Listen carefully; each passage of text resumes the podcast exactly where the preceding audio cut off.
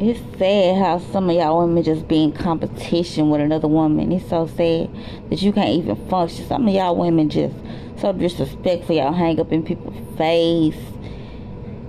Just rude on job interviews. Just trying to rude as bosses. I don't. I don't never want another woman boss because y'all are just so rude, rude and disrespectful.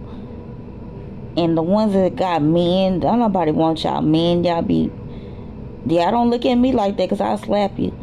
Y'all be looking at these women upside their head like they want y'all men. When a woman come in the room, you just get intimidated and curl up like a little bitch, like a little girl. Oh my God, y'all, y'all women will sell sell y'all soul to get that man attention. Y'all do anything to get that man attention. He done been with you for 20 years and you still trying to get his attention to let him know that you're the only one you, he want to be with. He don't give a damn. Half of them don't anyway.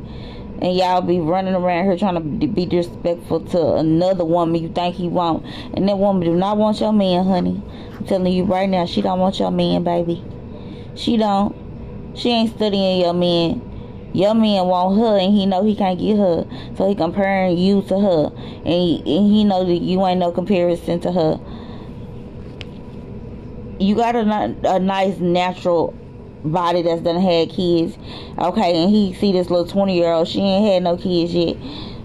Maybe she she might look like that one day, but right now she look like another thing, and that's what he like, and that's what they go after, and that's sad.